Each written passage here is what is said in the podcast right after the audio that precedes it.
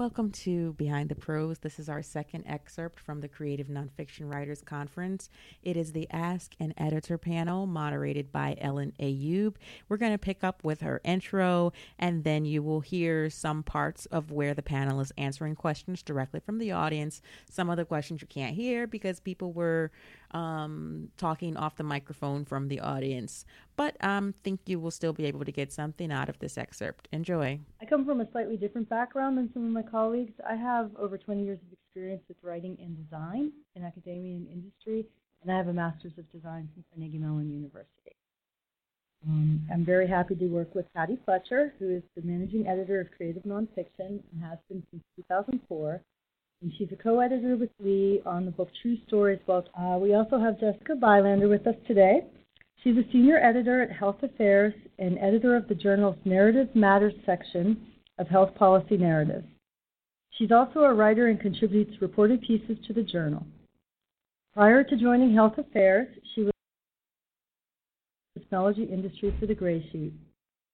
She's a playwright and writes frequently for the Washington Post Express, as well as doing other things. And we have Geeta Kothari, who is the nonfiction editor of the Kenyon Review. She is a two time recipient of the Fellowship in Literature from the Pennsylvania Council on the Arts and the editor of Did My Mama Like to Dance and other stories about mothers and daughters. Her fiction and nonfiction have appeared in various journals and anthologies. She teaches in the undergraduate program at the University of Pittsburgh, where she's also the director of the Writing Center.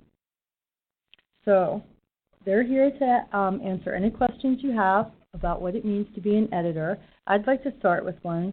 I would like um, for Hattie and then Jessica and then Geeta to tell us how they became an editor, what made them start on this path, and why they continue doing it. Oh. Yeah, I added another one from this morning. you added a question morning. Keep it fresh. um, so I uh, I came to editing in sort of a roundabout way, I guess. I was actually a Latin major in college, and after I graduated from college, I the reason I in Pittsburgh, I moved here to teach middle school Latin um, and English, which I did for almost a decade. Uh, and then I did the better part of a master's of fine arts in nonfiction at the University of Pittsburgh, which is where I met Lee and became familiar with the the creative nonfiction, which was more of a journal then. Um, and I started reading and volunteering and sort of screening manuscripts and then uh, somewhere along the way, uh, the previous managing editor left town, and we were then organizing a, a festival that was sort of an earlier incarnation of this conference. It was a little bit different. It was called the 412 Festival, um, and we called one day during the organizing of that. Um, I was doing some freelancing, and I stopped teaching. Like I thought you could help, and so I started helping, and that was I don't know 12 and a half years ago. Um, but I think editing, uh, so I do a lot of the editorial work on the magazine, especially. Um, I do some work with the books that we put out. Um, I do a lot of other things as well, including our um, a lot of our grant writing, um, things like that, um, helping out with things like this. So it's mainly on the main thing. Um, and I think what one of the things that I like about editing is that it it's a little bit different every day. It's not at all for me a job where you get kind of bored. Um, I'm usually bored, so but I am almost never bored in my job. So that's I think what I like about it. Okay, Jessica. Um, I came to it as a writer. Um, I've been interested in writing from a young age. So um, when I was picking undergrad programs, I picked programs with strong writing um, focuses. So I went to Hopkins for the writing seminars, and after that, afterwards, I worked at college for a year and then decided to go back to school for journalism. Um, so I worked for about five years as a journalist covering medical technology. Started editing a little bit, but was primarily a writer. And then, um, you know, the journalism field was just kind of difficult to find work, and it was difficult to sort of stay within the reporting field. So there was an opening at Health Affairs, which I was familiar with from covering their briefings and everything, but would never have thought of working there research journal, um, and I wasn't at that time familiar with all the different pieces of it. So, so I started there, and similarly, I think I was there for um, maybe 10 months when the editor of Narrative Matters resigned. Um, I guess retired, and so I immediately put my name in the ring because that's one of my favorite sections of the journal. It's one of a lot of people's favorite sections because it's stories um, and you know very readable. So I started doing that, and I've been doing that for the past about four and a half years. Um, and um, I also do some of the other editing of research papers, and we also do book reviews. So I work on those and some um, blog content as well. So um, it's editing is hard. It's, it's so different than writing, and um, I do think it makes me a better writer. Um, maybe more critical of myself, also, which could be um, can be one downside. But I think my favorite thing um, is getting to work with so many different writers. And um, just recently, I've been working with Abraham Verghese on a piece, and I just think, you know, in what other capacity would I have uh, the opportunity to do that? And it's awkward to sort of give some advice. so, um, yeah, I can't imagine a, a field where I would have that opportunity. Oh, I'm instantly jealous. Um, I came to um, editing and writing in a very indirect way. There was nothing that I did in college that really suggested I would end up here. I didn't major in English. I majored in um, government, as it was called, and Afro American studies. My. So that was where I started. And um, after college, I went into publishing in New York for a while. Um, that's where I was from. For no other reason, honestly. I just happened to be in New York so I had no direction, completely unlike you. I was just uh, drifting along, and none of that has anything to do with how I ended up at the Kenyon Review, except to say that um, it, Kenyon was just a chance thing. I had sent them an essay in 1998. They didn't even have a nonfiction editor at the time. I sent it to the fiction editor. It was accepted after a process of revision and me rewriting it. And um, then nothing. I did nothing with them for a long time. And in 2004, I won a teaching award at Pitt, and I had money to spend somewhere. And I thought, well, I'll spend it on something that might make me better at what I do for my day job, and maybe I'll learn something about writing too. And um, so I went to Kenyon in 2006. I guess it took me two years figure out what to do or to be talked into it. And um, I took the workshop, and then I went back the following year as a fellow and um, took the workshop again, but also assisted the teacher, which mainly meant taking the workshop. And um, that was the same year that the fiction editor, Nancy Zafris, decided to go work for the Flannery O'Connor out at the University of Georgia Press. And um, basically, I was there. They knew me. They knew me. The editor in chief, had worked with me on this piece a few years ago. He'd also accepted a story I'd written, so he knew that I wasn't an awful person or difficult to work with. Um, he knew my aesthetic, and um, I think they interviewed a couple of people for the job, but I honestly don't know. Honestly, to, to be completely frank, it was just me being in the right place at the right time, totally by chance. It has it was luck. And then a few years ago, um, Kenyon decided to um, really get into nonfiction and make nonfiction a more prominent part of the journal, and wanted to attract more nonfiction um, uh, submissions.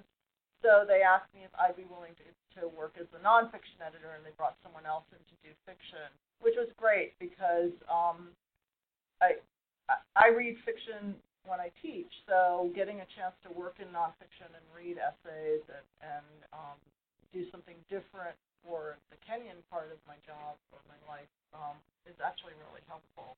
Um, and that's that's where we are right now. And why do I keep doing it? Um, that's an interesting question because I don't do the same kind of line editing that Hattie and Jessica do.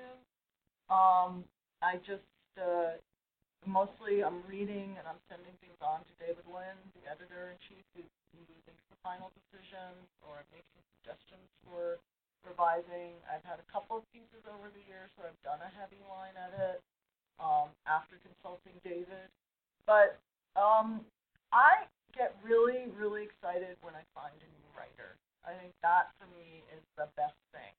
Um, a writer who's new to Kenyon or a writer who is new to me, um, and getting a chance to uh, send that work up on to another editor to read and talking about it with other people. They all are in Ohio. I'm here, so we don't meet in person really. But um, having those conversations online about writing is is really exciting and feeling like I'm part of a community. For a long time, I felt like I wasn't, and that community has been really, really important to me, both as a writer, editor, and I just like to be part of that.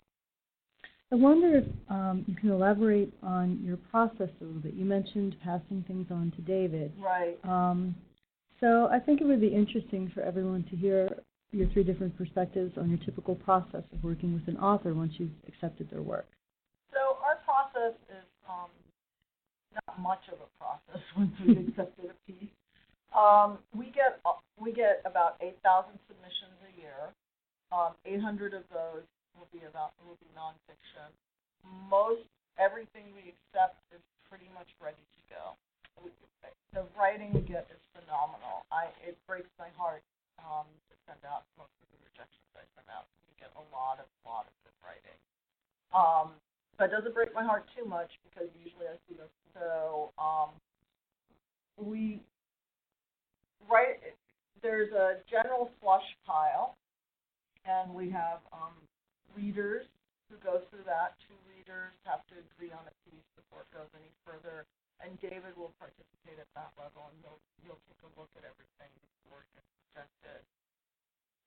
Things sent directly to me by the managing editor, um, and those I read, and then will often get another editor to read with me. I'll say, "What do you think about this for Kenyon Review Online?" Or I'll send it straight up to David, and David will give it a yes or no. That's kind of it. If I see a piece that I love and think I think it needs a little change, a little work, I will send it to David and say, "I love this piece, but X, Y, and Z doesn't work. Is it okay if I contact the writer? Are you interested?" If David thinks it's going to have a place in the journal, I will contact the writer. Very occasionally, he'll say, "Nope, it's not working for me," and that'll be the end of that. Um, there are disagreements among us as editors, and um, David, the last word. It's not a democracy. There are a lot of journals that do function as a democracy where everyone gets a vote or all the editors get a vote. Uh, Kenyon is not that. Um, although David will tell you he. And uh, here's the part where there is an unintelligible question from the audience, and here's the answer. No, it's fine. It's a good recap. Really, I should be doing that. Um, uh, we talked about online classes um, that we had both taken online classes. Jessica and I had both taken online classes, and they can be very helpful. So there are different ways to find that kind of attention for your writing. You know, I think years ago when everything just came through the mail and things moved at a slower pace, editors at literary journals anyway could mentor a writer in a way that I don't think is necessarily possible. But there are other avenues for that kind of mentorship. Yeah, the work. I I think the workshops are a great investment, and for to get a book level, um, either mentorship or editing, it can it can be higher than three thousand. It can be five, ten thousand, and you know if that lands you a book deal, then it was worth it. so, and you learn a lot in the process. But the the workshops, I think, can give you a more economical way. And we we've been talking about how, um, at least uh, in the rejection letters I send out, sometimes a writer will write back and say, well, but why are you rejecting it, and where else would you recommend um, that we send it? And um, and I definitely we want to help and we want to support, but there isn't always sort of the time for that kind of back and forth. And I may not know what would be a better fit. Mm-hmm. That's sort of very unique to unique to you, and um, I think you definitely take the time to do that. So I, maybe there's a sense that we know all of the journals that are accepting narrative medicine writing, but I think um, you know your piece and, and you can sort of do some research to find that out. And just because it's not a good fit for us doesn't mean it's not a fit for another journal, and we'll let you know that. But we, I don't think we can find that place for you. Mm-hmm. Yeah. Follow up to your question. Um, talk a little bit about the criteria that any of us use selecting an editor to pay for uh, a review or So you want me to talk about the criteria you you'd use to to hire someone? what you would be looking for. So, um, I think it's helpful to find someone either who um, is associated with a an organization in some way or has had experience in publishing that they can point to. Um, I think it really beyond that, I think it really depends on what you yourself are looking for, right? If you want a coach, someone who's going to check in with you every two weeks, keep you on track with your project, um, that's one type of um, relationship. If you want someone who's going to line edit your work, um, that's a different type of. You have to be very clear when you're interviewing that person or talking to them what you want. Um, you can ask people, do they have other writers they've worked with? Um, some some people will provide testimonials. Um, if you go to a writer's website, most writers except me have websites. Um, I don't even really have a real Twitter handle. Um, you know, uh, they'll have websites where they might have testimonials um, from other writers. Uh, you know, if you read an acknowledgments page in a book that you like, there might be someone in there that the writer thanks. Um, so it's very personal, and it really depends on what you're looking for. Um, and you know, my criteria, I'll tell you for me, one of the things because I know structure is an issue for me. I had written a novel and I had no help, and I wrote worked on it for years. Um, I had my agent read it, but you know, an agent's job is not to go through your book and totally rewrite it for you. Um, and I realized that I had this problem, so when I launched into my next book project, I was very specific. I said, this is what I want help with. And um, the person I'm working with actually asked me to submit some writing. And that's what most editors will do. They will ask you for a submission before they say yes. Yeah, sometimes we'll do a free consultation on 30, 30 pages or 50 pages. And I've done something where I think maybe for a hundred dollars, I did. The editor looked at 35 pages and then a synopsis of the entire book, and we had a conversation about it, and she gave notes. And based on that, I could tell it would have been a fine working relationship to send her the whole book, and I decided not to go that route. But I think there's a lot of ways to get a taste of what services they provide, and then decide whether it's a good fit. Right, or you can pay for sort of a sample edit, and I think at the end of that, that's better than just kind of entrusting the book to someone right. that you don't know, you know, sort of. And I knew this how this is going to go. Right, but you can't. You, right, you can ask someone to do 30 pages or something and pay for that, you know, like by the hour, by the page or something, and see what you get back. And if, if you get back and it's not what you expected, or is not helpful, or if the person, I don't know, consistently like misinterprets the way you're writing things and turns them into something else, then you know it's not someone you want to trust with your whole book.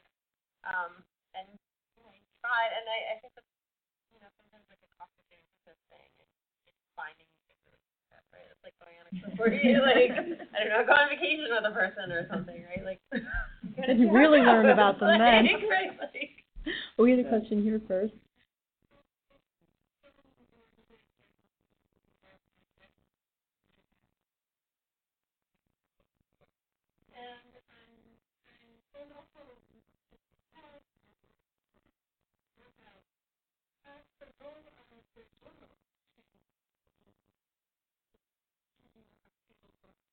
So the question, just to repeat um, for the podcast, is uh, that the world of literary publishing and journalism has kind of changed a lot in recent decades, and there are tons of outlets. And uh, I guess the question is really how each of our publications kind of fits into that ecosystem. Way to recap and, and um, well, uh, Kenyon Kenyon Review has its reputation, um, over 75 years of publishing, and um, we stand behind it. Um, so that's the good thing. That's how you know we sort of ride that reputation, right? That's helpful. But one thing we've done um, to make ourselves part of this ecosystem that includes online journals and a faster rate of publishing um, is we've established View Online, which allows us to publish pieces um, that are more timely, that are shorter, and for the journal, tonally in some way. They're a little more, as David says, edgy or experimental. Um, we have a newsletter that goes out. We have um, the weekend read, which gets sent out to anyone who's on the email list, and that's stuff we take from the archives and make available. There's a way in which um, older people have been forced to find um, other avenues for communication, stay current and visible and um, available. Kenyon Review Online has been great because it for uh, print subscription. That I mean, a lot of our international journal as readers. Yeah, definitely there's a competition content, especially when online blog or online outlet it out to want the best pieces. I think for us, we just compete based on our audience. And it's New York Times. Look at their audience. I can see why that's a draw, but we have an audience.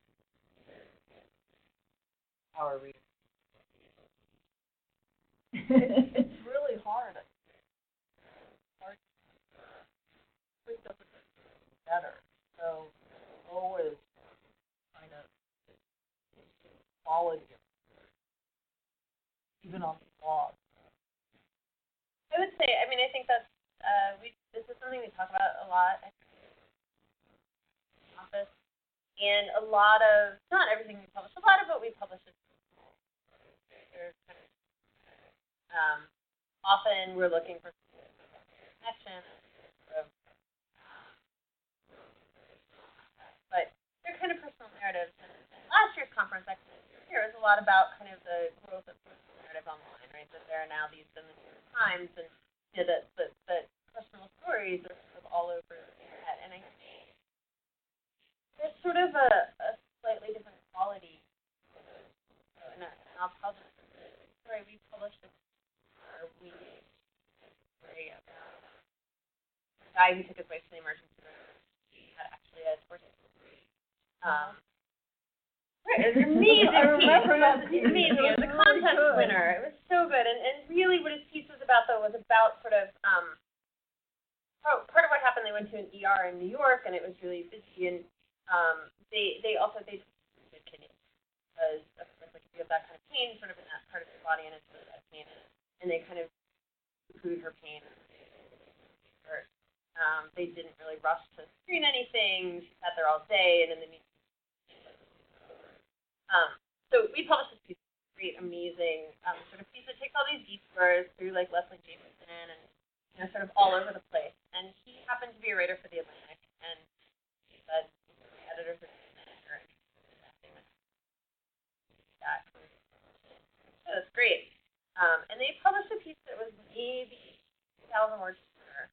Um, and they did, it was really sort of interesting they really they went kind of line by line. They cut out a lot of there were there were a lot of things they cut where it'd be like there were two adjectives and they cut one better. You know, it was a fascinating experience from like an editorial standpoint that way. And then there were parts where they just cut out whole sections that were sort of his more reflective. Like the whole end of the story was gone, which was really about like what the experience had meant, and it was about how sort of still they're processing the experience. Like it was a much more narrative driven piece form, which you probably read online, online and and the, the other thing we published eight times. And the headline on the piece that I published was was why doctors don't take women's pain seriously. or something like that. Like, which of course, like if you saw that in your Facebook feed, like you clicked on that, right? Right. But I think what's also interesting about that is that if you clicked on that in your Facebook feed, like you sort of almost didn't really need to read the story. Like it's I, I think a lot of those personal things online and it's it's in the way they're presented, but it's also kind of in the stories themselves that a lot of them they're, they're sort of a straight narrative, but they sound one tone. Um, except for the things that lead you to think they're one thing and then you'll be so surprised at the end. But even that they tell you like you're gonna be really surprised at the end and I think like They give it away. uh, Right. You know that you already you're like I'm gonna be surprised. like I'm waiting because in a minute and a half something unexpected is gonna happen in this video. Um, but I think what partly that experience um, drove home to us was really the how much the nature of what we're publishing in the magazine a lot is in some ways antithetical to that. And I think that's okay. I think there's room in the world for that. Mm-hmm. That there's kind of, you know, quick skimming things. There's a lot I think a lot of those rooms for personal narratives online are um, can be really empowering and amazing, and people can share all kinds of experiences. And I think it with a lot of life experiences, just seeing that someone else has had that experience can actually be a tremendous empowering. Like, oh, I'm not alone in this. Right? Like that's the the good side of the internet. It's like, oh, that that thing that I thought was so weird and quirky and just happened to me. Like that's a there's a whole community right? behind like, that's it. a whole thing, and I can survive this, right? Mm-hmm. Like that is great. But I think a lot of the stories that we publish, and you know, in a print magazine, it's it's like slow reading almost, slow food movement. That it kind of is just like bigger immersion. It's not they're not stories that reward really skimming. Takeaway is not kind of always immediately. Um, but I think that's okay, and I think there's an appetite for that. There's a big appetite for long reads and mm-hmm. um, sort of doing a blog round. You don't always know where to find them. There's a trend now also to tell you at the top how how many minutes. I think that's nice. And sort of maybe you save it for your home, or digest it. I think I think there's an appetite for that. There Well, we're just about out of time, so that was a really good transition to end the session. Are there any final questions? No? Well, thank you so much for your time today.